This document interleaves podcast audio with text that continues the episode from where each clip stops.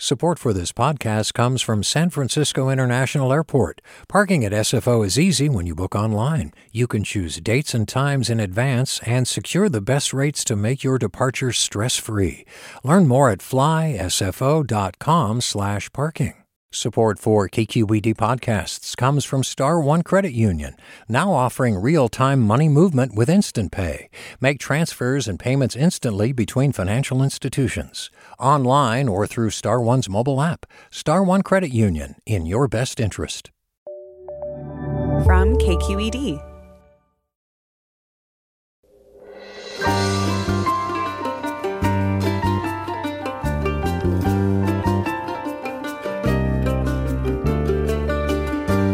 From KQED in San Francisco, I'm Alexis Madrigal. As a writer, Kathryn Schulz inspires a sense of awe in me. In her new memoir, Lost and Found, she takes the stuff of everyday life her father's death, a new love and makes it both achingly tiny and precise, like a painting etched on a grain of rice, as well as vast and grand.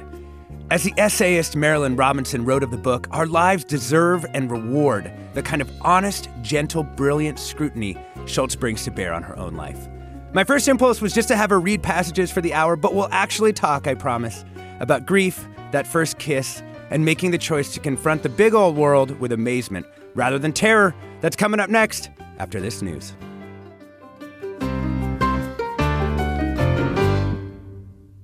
Welcome to Forum. I'm Alexis Madrigal.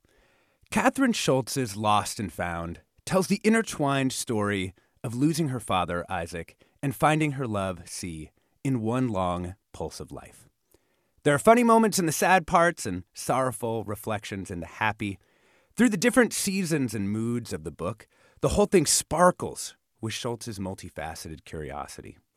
If a memoir maps an interior landscape, this one is so detailed and alive that it seems like one of those old oil paintings you want to set foot into, sun streaming down on American wilderness, perhaps somewhere on the eastern shore of Maryland, which is now her adopted home. I'm so happy to have her with us here this morning. Welcome, New Yorker staff writer Kathryn Schulz. Alexis, thank you so much. I'm delighted to be here. so, I want people to hear what this book sounds like. I want to have you read something for us. And I want people to kind of meet your family, who are sort of the epitome of word people. Um, so maybe you could read uh, that first passage we've talked about. Yeah, I'd be happy to. Uh, you don't really need to know much going into this because we're very early in the book. Uh, we're just getting to know my father. Uh, really, all you need to know is that he's got a very heavy accent because he speaks six languages uh, Yiddish, Polish, Hebrew, German, French, and English. It was my mother, a French teacher and wonderfully lucid grammarian, who taught me how to work with language, how to pronounce epitome, when to use the subjunctive, how to distinguish who from whom. But it was my father who taught me how to play with it. Thanks to his polyglot background, he had a relativist's relationship to the rules of grammar and usage. He did not defy them exactly, but he loved to bend a phrase right up to the breaking point before letting it spring back into place, reverberating wildly. I have never met anyone else who could generate such surprising sentences on the fly, nor anyone else who derived as much fun from just speaking. When I expressed disbelief at the epitome correction, he furnished in an instant an unforgettable mnemonic device. It rhymes with, You gotta be kidding me. I love this passage. I think it says a lot about who your father became. But how did he how did he get there? I mean, these six languages uh, was, was acquired in school, or did he, you know, live the kind of life that meant you kind of had to learn languages to get by?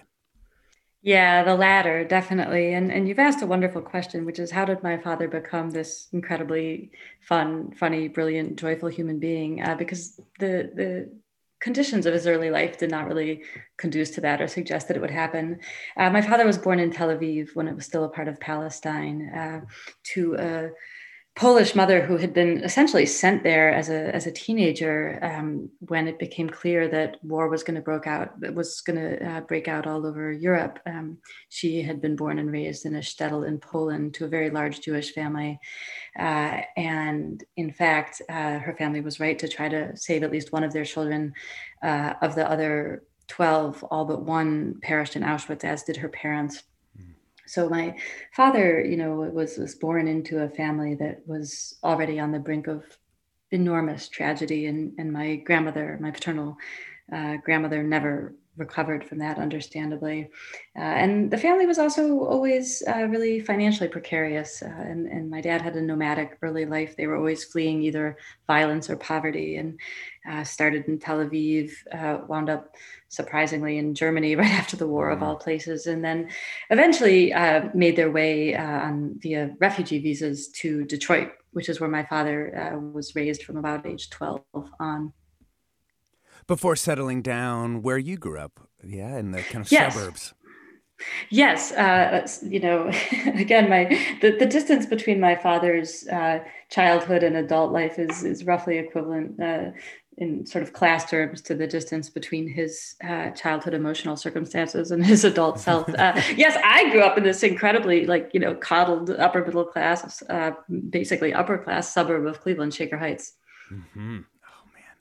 And when you were growing up in Shaker Heights, your father was this kind of larger than life figure who had a tendency like uh, you know Albert Einstein to lose everything. yeah, this seems to be one of the themes that who's so busy finding things in his own mind or out in the world so interesting that other things were constantly being lost.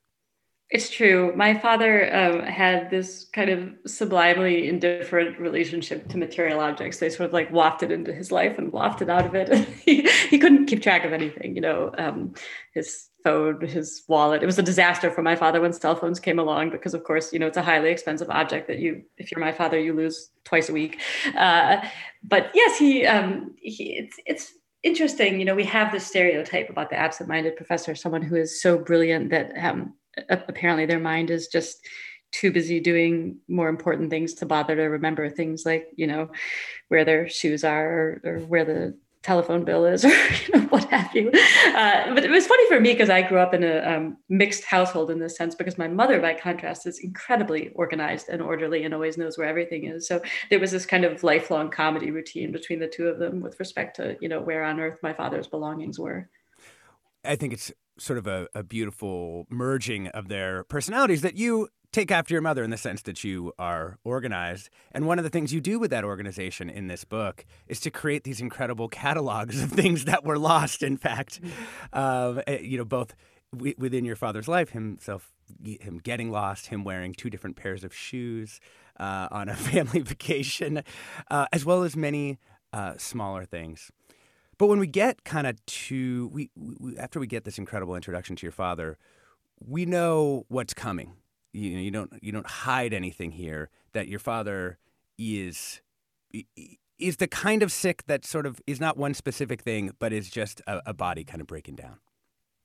Yeah, that's exactly right. And you know, it's it's funny. I think um, there are we we live in a culture that is full and in good ways i think of, of narratives of sickness. You know uh, we we have a awareness about cancer and an openness about talking about it that we didn't used to have. And, and the same thing for many kinds of terminal diseases. And a curious thing about my father is he didn't really have a terminal disease. You know i mean he had life which is its own kind of terminal disease. But you know he just um, things kept going wrong uh, in a way that I think is is not uncommon in old age, but is a little bit less focused on than these stark, you know, you have lung cancer or you have Parkinson's or whatever, because they're so inspecific. You know, um, my dad had cardiac issues, he had blood pressure issues, he had a mysterious autoimmune disorder that was probably driving a lot of the problems. You know, at various points, his kidneys were a crisis, his liver was a crisis, you name it. Uh, and it's an interesting kind of breakdown to witness because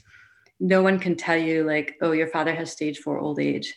You know it's like you just at some point kind of realize I, I don't know that all of this collectively is survivable but it's an easy realization to put off in some ways because because no doctor is going to confront you with it. And if you're like me at least you really just cling to hope for as long as it's possible to do so. So i, I think i was quite slow to recognize that actually yes my father was dying even though for quite some time, all the evidence was there.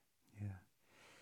And as it the day sort of approached, one of the beautiful things about this book is that the life that your father lived generated uh, a, a period of dying that was in which he was surrounded by people who loved him and told him how much he was loved.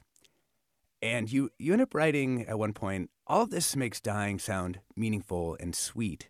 And it is true that if you were lucky, there's a seam of sweetness and meaning to be found within it, a vein of silver in a dark cave a thousand feet underground.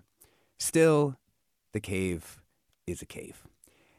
And the the actual setting of that cave in your case is really the hospital. The hospital becomes mm-hmm. this place that's hard to be in, that's cold, that's cave like for you.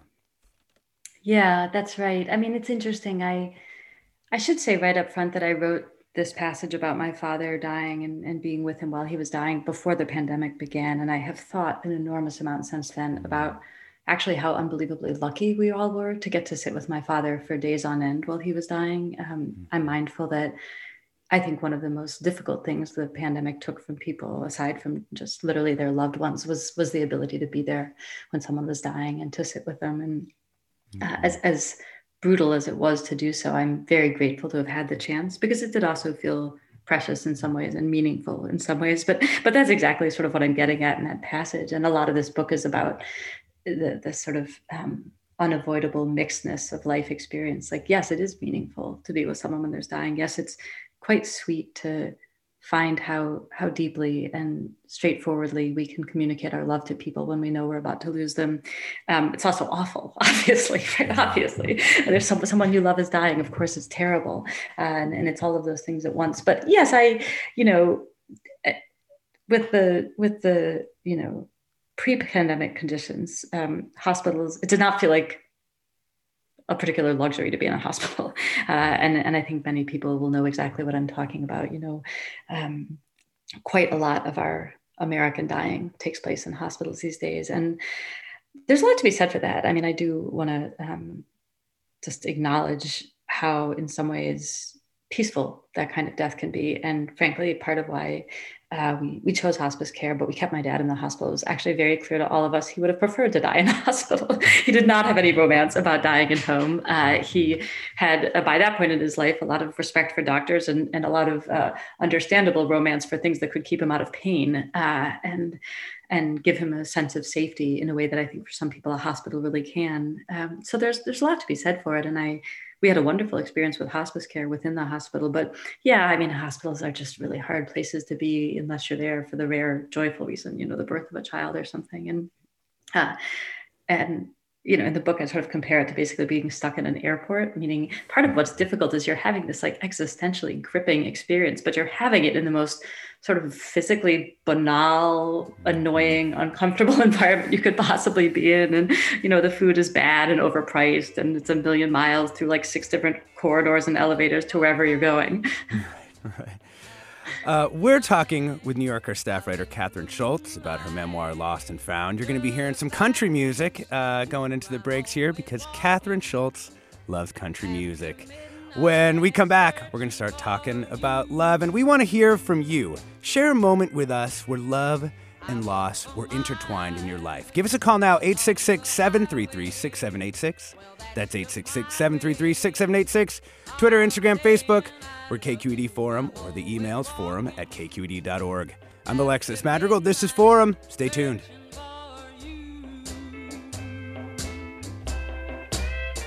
I stopped to see a weeping willow This is Barbara Leslie, President of the Oakland Port Commission. Oakland International Airport, OAK, is proud to bring you this podcast of KQED's Forum. When you're choosing your next adventure, the smart and convenient choice is to fly the East Bay Way from OAK to destinations across the USA and Mexico.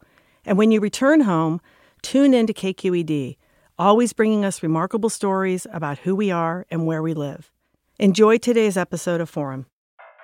I'm what you might call very good at hide and seek. And since we got Xfinity, we have Wi Fi all over the house, even in my super secret hiding spots. So I can kill time in here by streaming my favorite. Ha! Found you. How? You left Find My tablet on. Get wall to wall Wi Fi on the Xfinity 10G network. Restrictions apply, not available in all areas. Actual speeds vary. Welcome back to Forum. I'm Alexis Madrigal. We're talking with New Yorker staff writer Kathryn Schulz about her memoir, Lost and Found. So the book does tell this intertwined story of love and loss.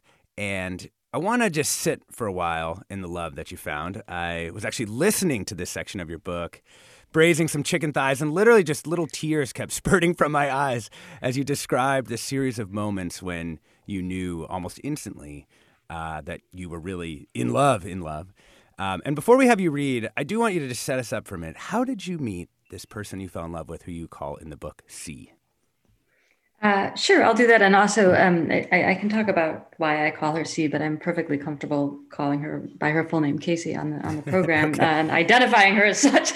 Uh, we met because uh, it's so funny you should say country music. We met because we have a mutual friend uh, who, at the time, we're now very close to her, but neither of us knew her terribly well at the time. But uh, but she knew us both vaguely, and at some point, kind of sent us an email saying, you know, you should two should really meet someday. I think you'd really adore each other. Uh, in her telling, she actually was not trying to set us up. And to be honest, I think a lot of what jumped out to her was like, wow, these two freaks love country music and books. They also like books. They might have a lot to talk about. Uh, so she sent us this email, uh, which, you know, we wrote back kind of thanks. So nice to virtually meet you, whatever, whatever. And then months went by because uh, at the time I was living up in the Hudson Valley of New York and Casey was living uh, down where we both live now on the Eastern Shore of Maryland and where she's from. Uh, but eventually she went on a road trip that happened to take her right past my house. So when she figured that out, she shot me a note and said, Do you want to get lunch? Uh, and I said, Sure. Um, and then, to be honest, kind of immediately regretted it because I was on deadline. um, and uh, actually, for that the, that earthquake piece, uh, which um, uh, which some of you, know, you may remember, huge New Yorker earthquake piece about what might happen if uh, there was a major earthquake off the Pacific Northwest coast. Yeah yeah i mean at the moment it, it, it, felt huge chiefly in the sense of like it was extremely past due and extremely long and unwieldy. And so i thought to myself all right well i need lunch anyway. I'm like gonna go meet this random stranger. But 45 minutes tops right? So uh, so i walk into town and uh, and we meet and we go into this little cafe and we sit in their outside patio. And within like this is an honest estimate. Within 30 seconds, I, you know, deadline, schmedline, right? And it, it wasn't that I knew right away, oh my God, I'm, I'm going to marry this woman, although I knew that very soon.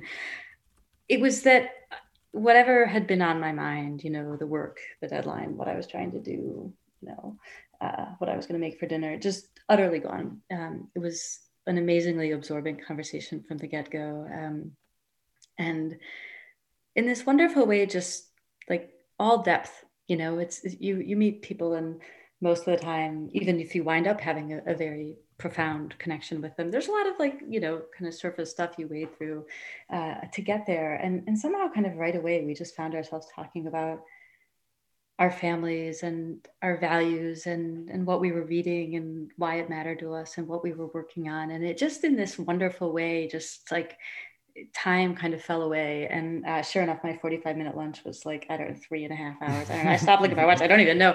Um, I did not make my deadline, but I did marry the girl. well, and your second date was 19 days long. So it kind it of paled in comparison to the second date. Um, and so the passage you're going to read from, I believe, is on the first night of those 19 days. Um, and it is, uh, it is just a be- well, you just read it. People can find out what it is. Yes, I will. It's actually before those 19 days. Uh, the 19 days were our second date. This is our first date, uh, which took place about five days after that lunch when she was heading back down south on her road trip. Uh, and Alexis, I don't know exactly where you want to me to start, but uh, we'd just gone out for a walk uh, and we came home from the walk. And I'll pick up there. Great. By the time we got back home and settled into my couch, I was intensely aware of how much I wanted to touch her, and also how much I wanted to keep sitting there listening to her. It is my fault, then, that it was so very long past midnight when we finally kissed. I will not try to describe it, except to say that I could. I mean that it is one of those rare moments, out of only a handful each of us gets in a lifetime, that remains imperishable in all its particulars We had, by then, strayed outside again. The moon had set. Stars and quiet filled the sky. All around us, the universe was expanding, not from something, not into anything, all on its own, changing the scale of space, stretching the boundaries of existence. Gravity, electromagnetism, the strong and the weak, all the known and unknown forces were exerting themselves on the cosmos. If we felt them, if we ever feel them, we did not know it, brimming as we were with our own forces, spinning inside it all like the tiniest of Ptolemy's heavenly spheres. Afterward, I led her back indoors. For a long time after that, everything that wasn't her, the house around us, the rest of the world, the passage of time, the past and the future, retreated into unimportance. The next morning, we woke up shy and happy and amazed, in ways both large and small. Mm. Kathryn, I, I wonder, you know, you wrote this a few years ago, and I wonder if, you know, reading back on this just incredibly romantic, loving description of that moment. How do you how do you feel now reading it back? I feel honestly, it's it, it's so funny you should ask that because I, I literally felt it reading it um, because I haven't revisited that passage in a while. I feel as lucky as I did that day, uh, and, and maybe more so. You know, we um, Casey and I now have this beautiful little five month old daughter, and I marvel every hour of every day at, at the kind of astonishment of finding her and and this life that we've built together. And i can summon just so vividly the the feeling of those first days you know? I mean love uh, uh, is is a beautiful thing in part because it does change you know? It deepens it, it stops depending on mystery and and, and uh, not knowing everything about someone and it becomes about knowing everything about someone and, and delighting in that and then going and becoming new people together or becoming parents or just learning about the world in different ways. Uh, but but those early days of just pure stunned joy, almost glee at, at, finding someone who's right for you that way, um, just come rocketing back to me all the time. Yeah. I mean, one of the things that I want listeners to sort of know about this book or that that really is, is worth thinking about is, you know, so many of the memoirs that have gotten a lot of attention in recent years are just totally wild stories or they're like extremely tragic. You know, they're just mm-hmm deeper and deeper into the darkness of, of humanity. And this, the project of this memoir seems to be kind of the opposite this kind of rousing call for the interestingness and texture of happiness. Mm, thank you for saying that, um, because yes, that's that's exactly right. It I uh, it is it is that, and it's also um, I mean, I didn't set about to, to rousingly call anyone, but sure, let's go with it. It's a rousing call. I think also for, for happiness, but also for a kind of honoring of the everyday.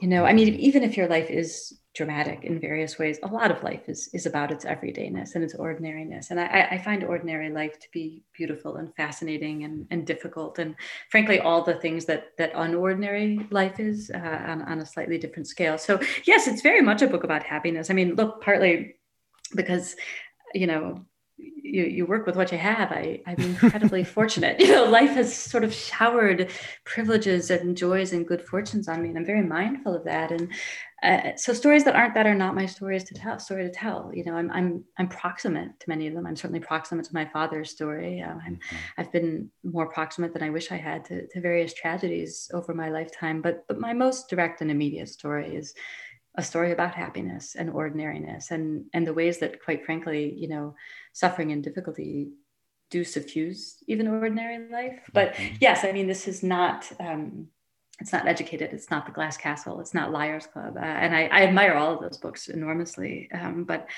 I, I didn't have a dramatic or unusual childhood. Um, I'm also not famous, so it's not a celebrity memoir, which is kind of the other register in which these things sometimes work. So, yes, I mean, I what I had to tell was was a um,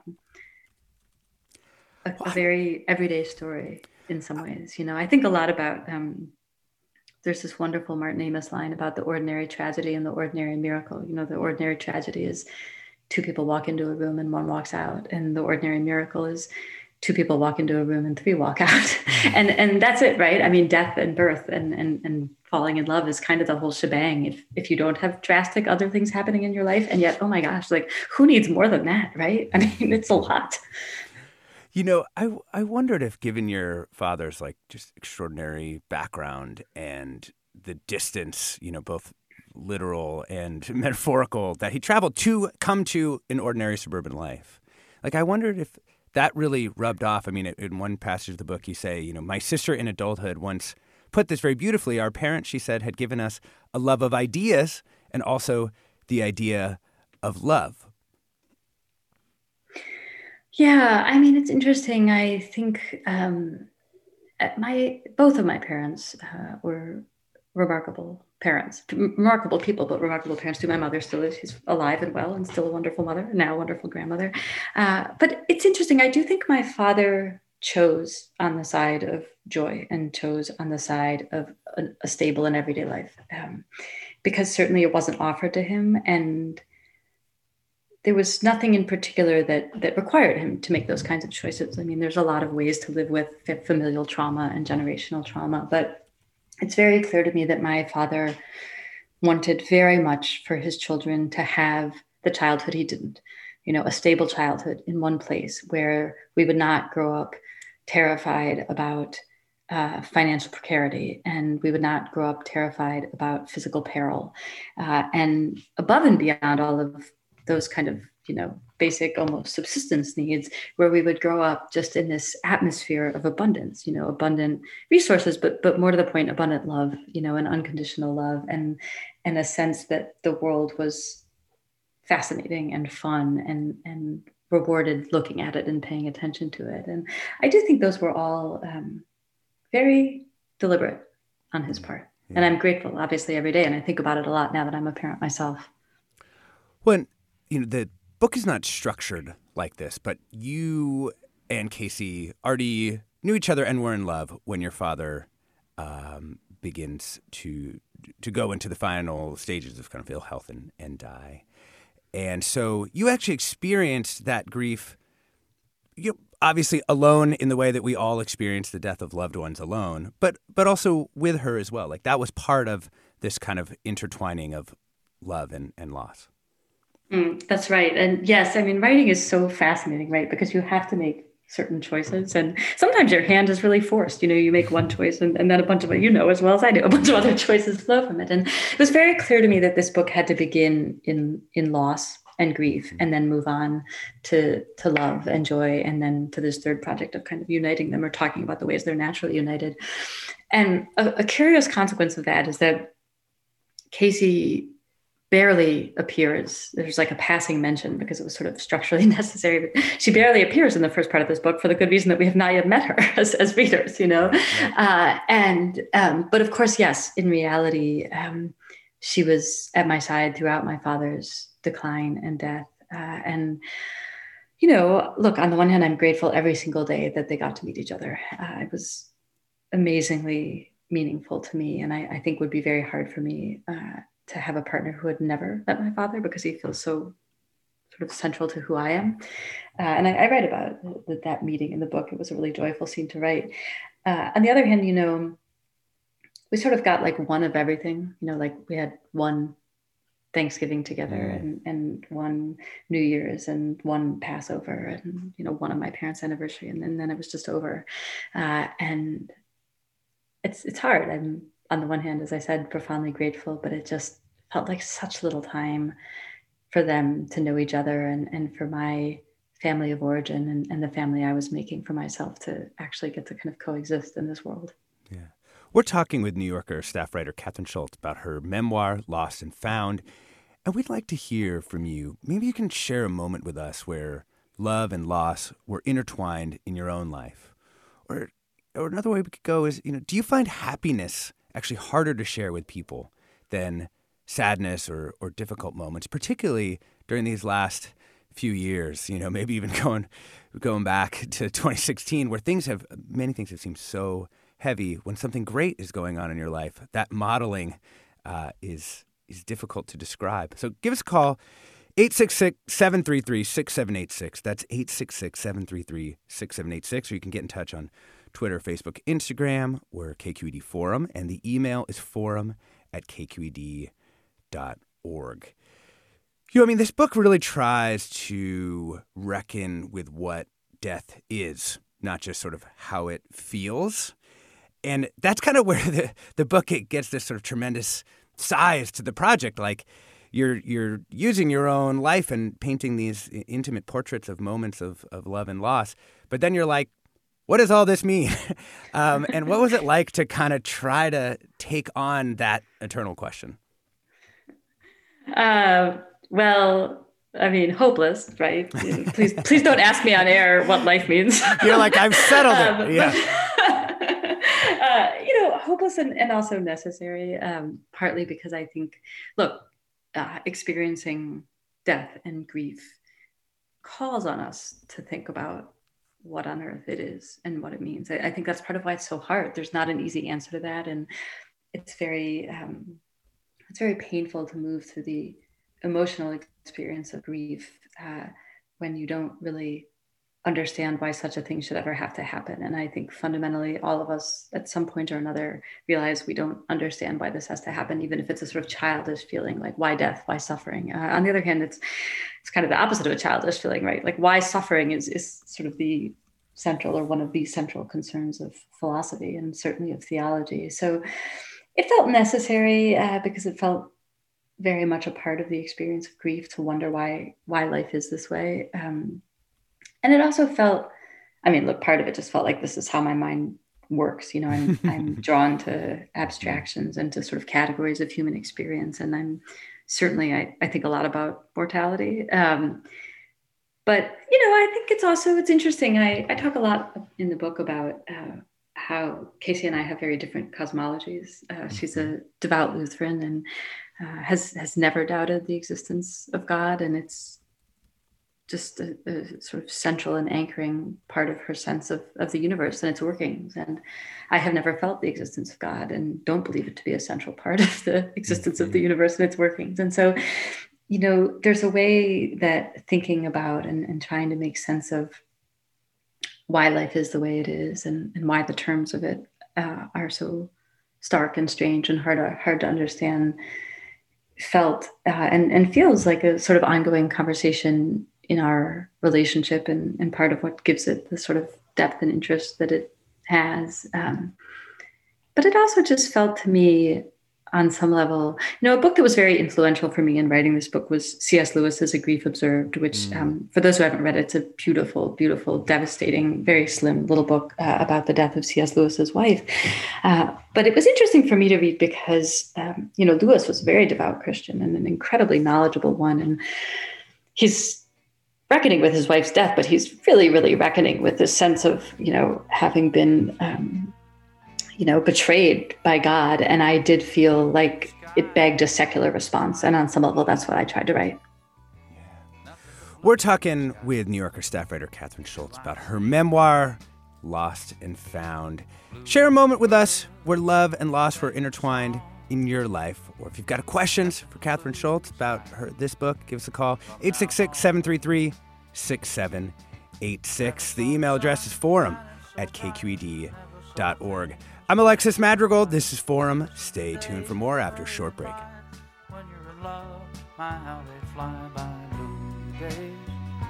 all of them gone. Nothing but blue skies from now on. This is Barbara Leslie, President of the Oakland Port Commission. Oakland International Airport, OAK, is proud to bring you this podcast of KQED's Forum. When you're choosing your next adventure, the smart and convenient choice is to fly the East Bay Way from OAK to destinations across the USA and Mexico. And when you return home, tune in to KQED, always bringing us remarkable stories about who we are and where we live. Enjoy today's episode of Forum. I'm what you might call very good at hide and seek. And since we got Xfinity, we have Wi Fi all over the house, even in my super secret hiding spots. So I can kill time in here by streaming my favorite. Ha! Found you. How? You left to Find My tablet on. Get wall to wall Wi Fi on the Xfinity 10G network. Restrictions apply, not available in all areas. Actual speeds vary. Welcome back to Forum. I'm Alexis Madrigal. We're talking with New Yorker staff writer Kathryn Schulz about her memoir, Lost and Found. And I wanted to add Sean from Oakland into the conversation. Welcome, Sean. Hey, what's going on, guys? Hey, hey.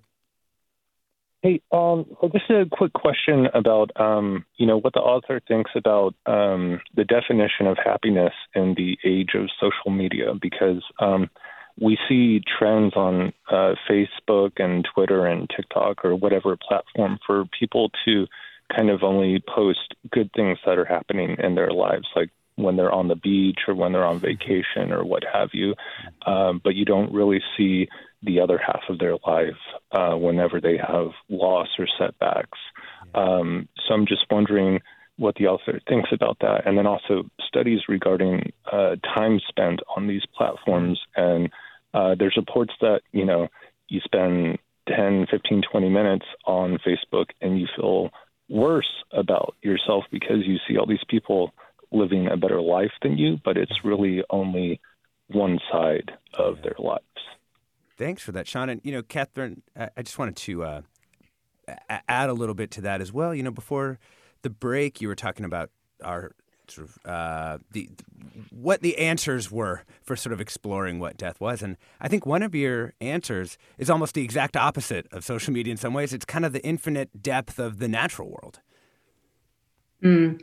Yeah, I mean, I I hate to wax too prescriptive because one of the things I love about human beings is we're wildly different and uh, and therefore derive joy from wildly different things, which seems to me a delightful feature of our existence. But it's certainly true that for me, I am grounded and stabilized and um, brought back to a kind of deep okayness if I'm sad or uh, or brought to astonishing levels of joy if I'm happy or at baseline by by being in the world by being outside and looking up or looking around. Uh, I have a particular fondness for mountains. I like the long view. I like to feel like I'm kind of looking out over the world and marveling at its scale and mystery. Um, I'm not. That said, you know, in I should be very clear. I don't. Um, I don't have any professional background in in how to help people confront suffering and difficulty and pain. And i'm certainly not a tech expert although anecdotally yeah i can't say that like social media has ever made me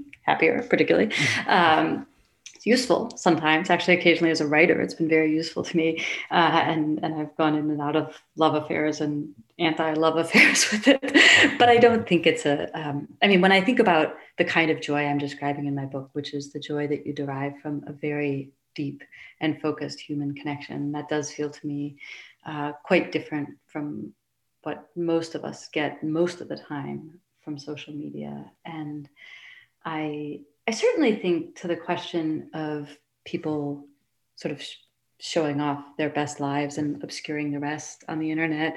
Um, I, you know, a lot of this book is about the intertwinedness of our best moments and our worst ones and about the sort of inevitability of confronting both of them and, and some of them causing the other you know you can't really love someone without uh, risking feeling a lot of pain or grief somewhere down the line mm-hmm. uh, and and so i certainly don't um, advocate for shearing off either side of life from the other i actually think a lot of the internet and modern culture is really invested in um, difficult moments too in some ways you know and mm-hmm. uh, and in emphasizing them, some of which I think is healthy and good and, and is a reaction to, you know, decades or more of people not feeling free to express their their pain and their hurt. So I think it's important, but I I don't know that um, I mean inevitably neither one is a very complete picture of life as we actually live it, which is profoundly mixed. Yeah.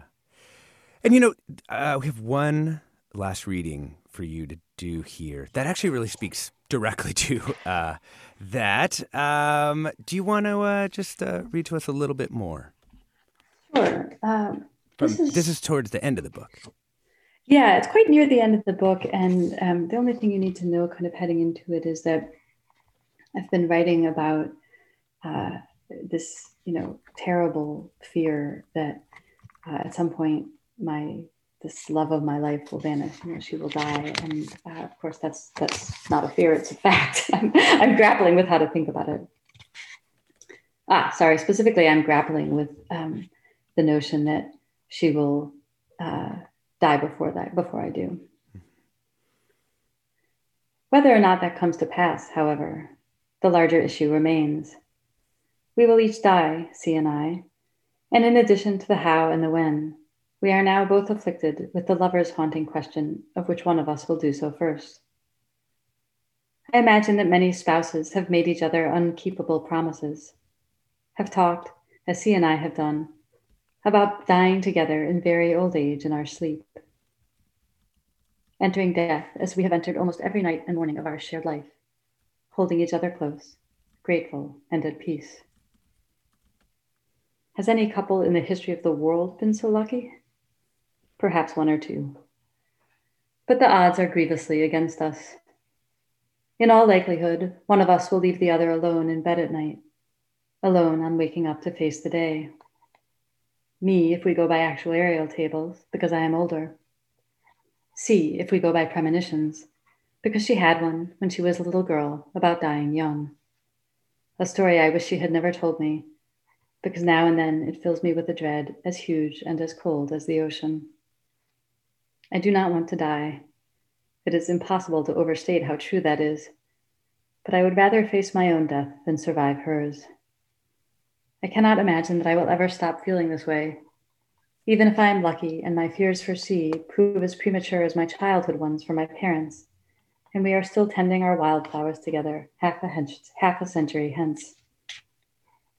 Yet, even in that case, I know how little balm, once the time comes, all that time will be. I have never forgotten a heartbreaking letter, a heartbreaking line in a letter I once received. How fortunate I have been, and yet I wanted it to last longer. That was from my great uncle, widowed after 62 years. Hmm. If anything, like all shadows, this one that trails behind love grows longer later in the day. When I was a child, death seemed like a contingency, an emergency, even though I understood in the abstract that it would come for all of us eventually. But after my father died, I began to feel its inevitability, and I know that it will only grow more present with each passing year. We find things and lose things at all stages of life, but the overall distribution shifts over time, and loss strikes both more often and with more devastating intimacy as we age. And so the kind of difficulties we face shift as we grow older, too. The first problem that love presents us with is how to find it. But the most enduring problem of love, which is also the most enduring problem of life, is how to live with the fact that we will lose it. Mm. It's a beautiful passage. Thank you so much for reading it, Kathryn. I want to add Rebecca from Sunnyvale into our conversation. Welcome, Rebecca. Hi, I wanted to say that my meeting my husband was intimately bound up with my mother's death, although they never got to meet. About um, six months before my husband and I were on touch online, um, my mother died, and about two weeks before that, she said, "I want you to go on eHarmony. I want you to find someone." Mm. And even though I never did that, um, I did meet my husband online. Um, and after we had written to each other back and forth for about three weeks, we met in person. And about three months later, we were engaged. And the next morning, I called my father to tell him, and I put my husband on the line. And my father says, I've been praying for Rebecca that she would find someone to meet, she would find someone to live with for the last, so, since she was 25 years old. Mm-hmm. And when my husband got off the phone and told me that, I thought, oh, my mom always did things faster. 6 mm-hmm. months and boom, boom, boom. And she would have loved my husband. Gosh, what a wonderful story. I um I can only, only imagine how bittersweet that is. I, I just love the notion that your mom kind of prodded you to do this thing that then brought this new great love and stabilizing force in to take care of you when she no longer could. That's truly beautiful. Thank you so much, Rebecca, for sharing that with us. We've got a couple other stories uh, coming in on, on comments. I just wanted to read a couple.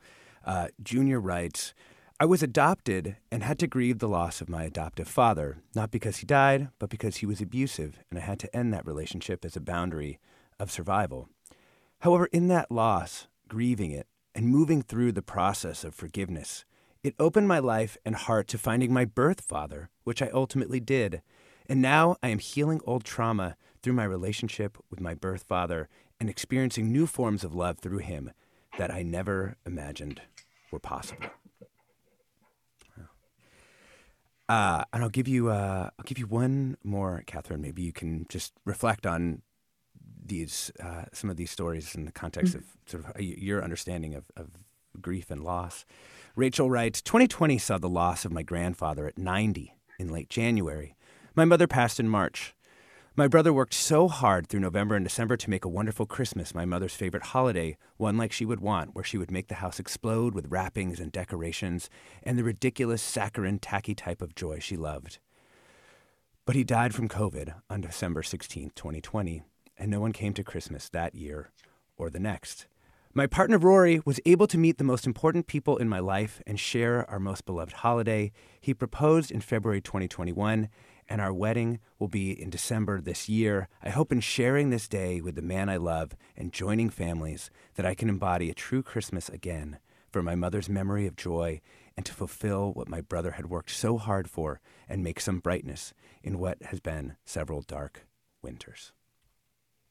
Gosh, I have to say, you know, a thing I didn't really anticipate in writing this book because I do not normally write so personally about myself is the extent that other people would just simultaneously break my heart and, and restore my faith in humanity. I'm I'm honestly awed and humbled every day now by how much heartbreak people carry around with them mm. and the incredibly beautiful things they manage to do with it. And I, I would say that of, of both of the stories you just told me. I I find it very moving to use the rupture, the necessary rupture with one parent figure as a as a means to connecting with another and, and finding a loving relationship. And it's a beautiful example of a kind um, quite outside the scope of my book, but identical to the theme of my book of, of how these experiences of loss and discovery are strangely but kind of chronically and constantly entwined.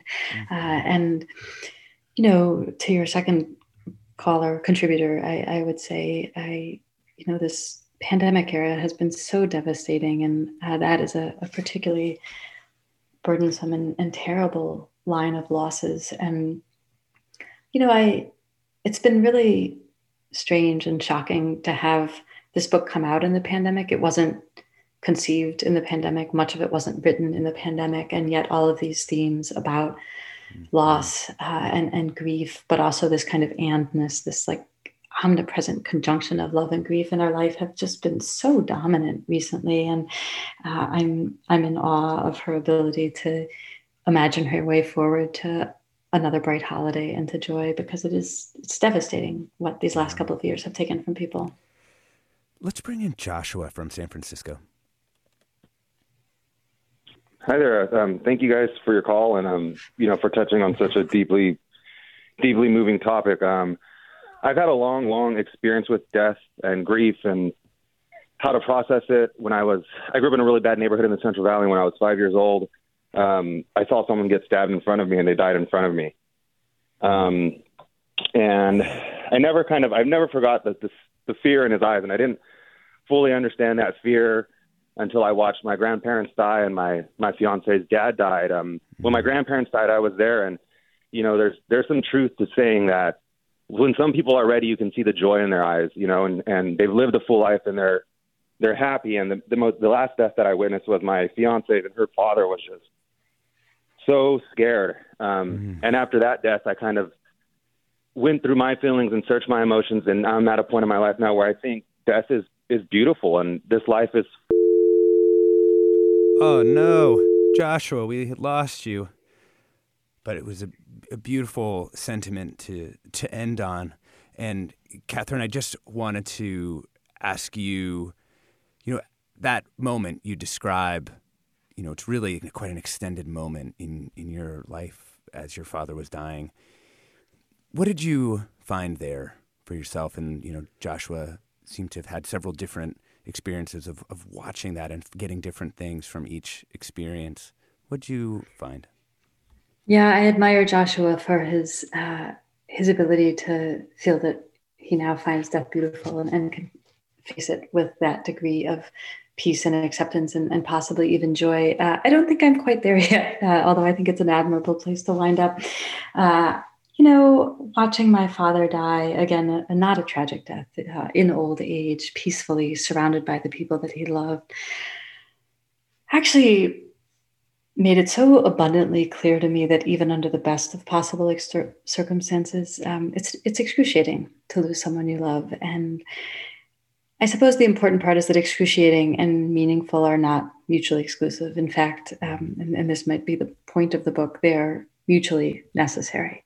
Uh, I, I could not have found his death so meaningful or so painful if I didn't love him as much as I did. And it does feel remarkable to kind of sit there at the boundaries of existence with someone and watch them cross over and know that you don't know what's happening. Uh, and in my father's case, I didn't even know what he was feeling in his last moments, kind of on the side of life. I don't know if he was scared. I don't know if he was calm. I don't know if he found it beautiful. I certainly hope that he did. Mm. You know, the other incredible, at least in my own life, boundary of existence moment is the moment when a child is born. Uh, you know, both my kids, I was in the room, obviously, and there was just a crackle in the air, and then they existed. Um, did you have that experience with your the birth of your child? Oh yeah, I mean it's just astonishing, right? You know, at one moment they aren't there, and it, it, doesn't matter that you've spent nine months dreaming about them and thinking about them and asking each other questions and wondering and getting excited and getting your lives ready to the extent your life is ever ready.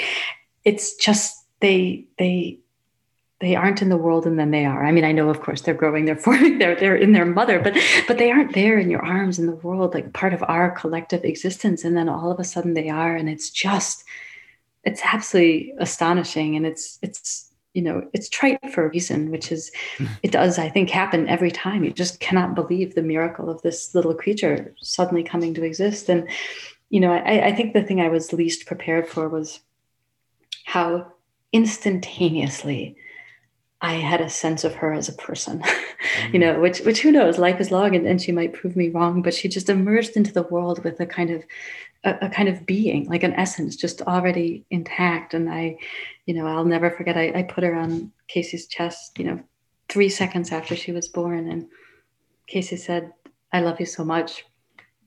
I still can't actually say it without tearing up. And and it's true. It's just like instantly. There's just this like enormous quantity of love present that that came out of nowhere the way your baby did. Yeah, and yet, as people say, your heart's running around outside your body, and that mm. sense of perspective loss haunts us all. Um, thank you so so much, New Yorker staff writer Kathryn Schulz. Her beautiful, beautiful memoir is Lost and Found. Thanks so much for joining us, Kathryn. Thanks so much for having me. And thank you to our listeners and callers and commenters for sharing those d- deeply personal stories. We so appreciate that and so sorry to have lost you, uh, Joshua, on the phone. I'm Alexis Madrigal. This is Forum. Stay tuned for another hour ahead with Mina Kim.